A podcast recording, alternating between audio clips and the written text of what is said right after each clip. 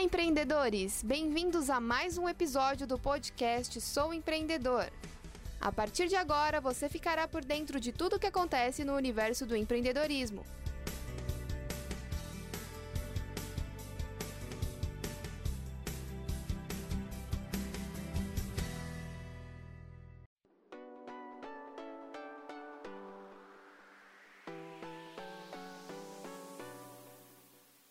Olá, empreendedores, tudo bem? Eu sou a Letícia Godoy e esse é o podcast Sou Empreendedor. Hoje o nosso tema é sobre a reforma trabalhista. Eu estou com uma participação via Skype muito especial. A nossa convidada de hoje é a doutora Tamires Correia Cardoso. Antes de cumprimentá-la, eu gostaria de fazer uma introdução lendo um breve currículo da nossa convidada. A doutora Tamires possui graduação em Direito pelo Centro Universitário Fiel em 2011, com MBA em Direito Eletrônico pela Escola Paulista de Direito em 2013. Atualmente, ela faz especialização em Direito Tributário e Processo Tributário também pela Escola Paulista de Direito. É sócia proprietária do escritório Cardoso von Dollinger Sociedade de Advogados. Possui cargos de coordenação em comissões especiais da OAB e da Fiesp é palestrante e professor em cursos de pós-graduação. Doutora Tamires, nós estamos muito felizes com a sua participação. Eu gostaria de cumprimentá-la e também de te agradecer pela sua disponibilidade em participar aqui do nosso podcast. Oi, Letícia, eu que agradeço, estou muito feliz de participar. Imagina, doutora, nós aqui agradecemos. Eu tenho certeza que esse podcast ele vai ser muito esclarecedor a respeito desse tema. A reforma trabalhista, aliás, é um assunto que tem gerado muitas dúvidas do trabalhador, né? E a nossa intenção com esse podcast é esclarecer os principais pontos dessa nova lei, sem entrar nos lados da discussão.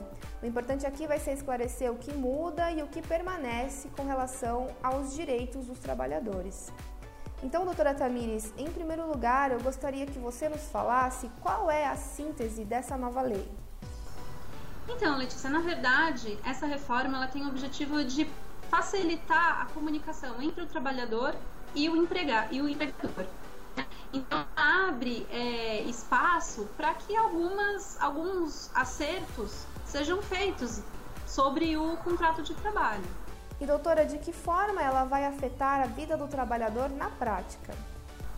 Então, na prática, as mudanças elas acontecem pelas escolhas mesmo do, do, do, do empregado, né? Do trabalhador. E isso vai ser combinado com, com o empregador dele. Então é mais nesse sentido. Perfeito, doutora. Nós sabemos que a reforma ela foi assinada no meio desse ano, né? E tem um período de vacância. Quando que essa nova lei vai passar a valer? Então, ela foi publicada no dia 14 de julho de 2017 e ela tem um período de vacância de 120 dias. Então, agora em novembro já vai estar valendo. E ela vai se aplicar apenas para contratos novos ou ela também vai valer para os contratos já existentes? Não, mesmo os contratos já existentes, ela passa a, a se aplicar também. Ah, ela vai abranger todos os contratos de trabalho. Ok, então para você aí que já trabalha, essa reforma também vai te afetar. Além da síntese dessa nova lei, doutora, eu gostaria que você nos falasse a respeito de alguns pontos principais da reforma, a começar pelo período de descanso. De acordo com a nova lei, a jornada diária ela pode ser de até 12 horas de trabalho por 36 horas de descanso, que é aquele famoso trabalho um dia sim e o outro não. A dúvida é, doutora, os limites de 44 horas semanais e 220 horas mensais que existem hoje, eles vão ser mantidos? vão ser mantidos. Tá? Esses limites não, não, não sofrem alteração. O que muda é que às vezes até as pessoas perguntam bastante. Essa questão das 8 horas diárias e das 12 por 36 pode ser aleatório? Não, não pode ser aleatório. Se o meu contrato de trabalho é de 8 horas, ele vai continuar sendo de 8 horas. Se ele for acordado que vai ser de 12 horas, ele vai ser de 12 por 36. Então não é um dia 8 horas, um dia 12, tá? Mas as 44 e as 220 permanecem. Certo, doutor. Ainda falando a respeito do período de descanso, a pausa para o almoço agora poderá ser de meia hora, não é isso? Como exatamente vai funcionar? Isso mesmo. Essa pausa, ela pode ser opção do empregado, do empregado desde que ele comunique o empregador, tá? Então isso é uma das brechas que facilita a comunicação entre as partes. Mas hoje a lei estipula o intervalo é, intrajornada, né? De uma hora, para quem tem pelo menos oito horas trabalhadas, né? De uma hora até duas horas. Ele pode ser de 30 minutos ou até de 40 sem a necessidade de pagamento de hora extra, como vinha sendo até agora. Então, uma coisa que eu ouvi muito é, ah, se eu tenho uma jornada das 8 às 17, por exemplo, e eu faço uma pausa de apenas meia hora para o almoço, naquele dia eu vou poder sair mais cedo do trabalho? Depende do acordo que você fizer com o seu empregador e do que a convenção coletiva estiver estipulando e depende, claro, da categoria. Né? Tem categoria, inclusive, que você não pode fazer 12 por 36 de forma alguma. Os operadores de telemarketing são um exemplo disso. Outro ponto, doutor, ainda pegando o gancho sobre período de descanso, são as férias, né? E até quantas vezes o trabalhador vai poder dividir as suas férias e o pagamento das férias vai sofrer alguma mudança? Tá, o pagamento das férias não sofre alteração, tendo um terço constitucional, continua tendo que ser pago dois dias antes do empregado entrar de férias, só que ela pode ser fracionada agora em até três períodos, sendo obrigatório que um seja de 14 dias corridos. E o que muda é que antes existia a obrigatoriedade para que o empregado com mais de 50 anos tirasse 30 dias corridos. Essa obrigação não existe mais. Então, o empregado com mais de 50 anos, ele também pode fracionar o período de férias. Tá certo. Então, fica aí esclarecida a questão das férias. Agora, partindo para outro ponto da reforma, doutora, e falando especificamente para as mulheres. Existe algum risco de perder a licença maternidade? Não, tanto a licença maternidade quanto a licença paternidade, elas permanecem inalteradas. O que a lei muda a partir de agora, principalmente para as mulheres gestantes e lactantes, é a questão do trabalho em local insalubre. Para esse tipo de trabalho, é necessário atestado médico, dizendo que a mulher pode trabalhar naquelas condições. É, antes da reforma, eu li que se uma gestante trabalha num local que oferece qualquer tipo de risco, ela não podia trabalhar. Só que agora, com a nova lei, tem a questão de ser um risco baixo. É, se o local oferecer um risco baixo para a gestante, ela vai poder continuar trabalhando. Exato, se ela tiver o testado, ela pode trabalhar.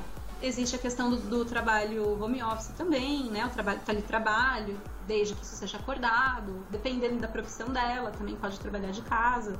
É, essa questão que você até já entrou, né, a respeito do trabalho remoto. O que, que vai mudar para quem trabalha home office? Basicamente porque a legislação anterior não previa esse tipo de trabalho, né? Porque a CLT ela é da década de, ela é de 1970, então ela é bem antiga. Não, naquela época não existia essa, essa facilidade que a gente tem, né? De internet, de dispositivos novos.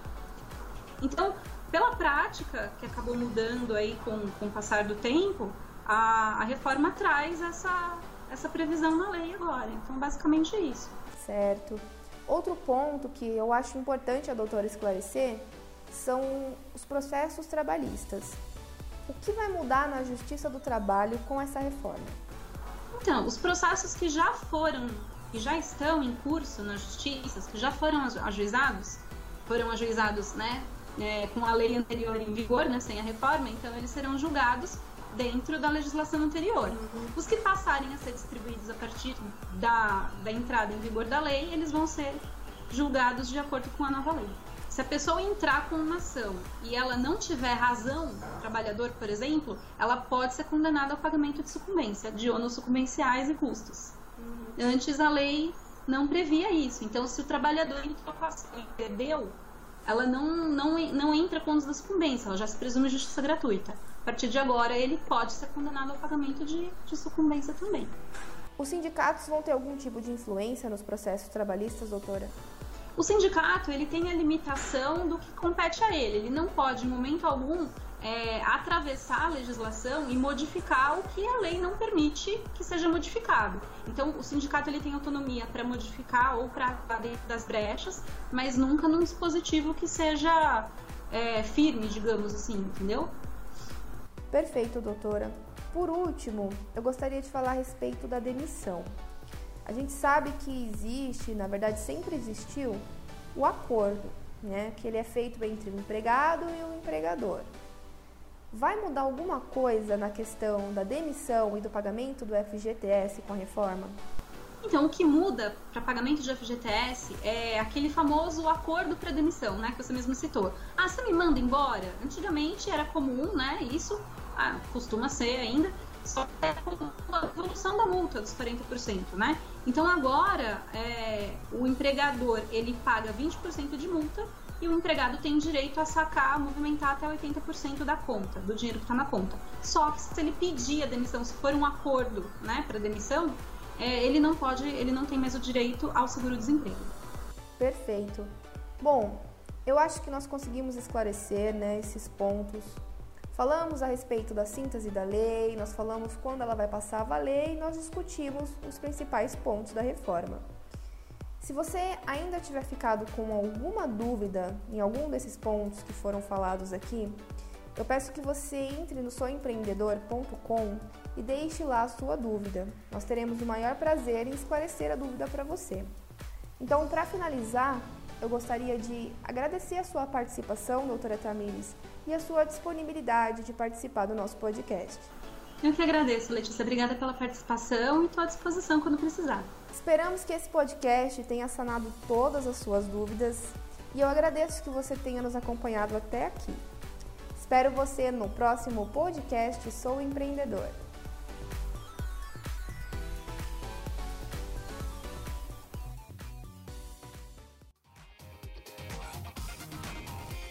Este podcast teve o patrocínio de Sou Empreendedor. Fique por dentro do universo do empreendedorismo. Visite o site www.souempreendedor.com. Esperamos você no próximo episódio.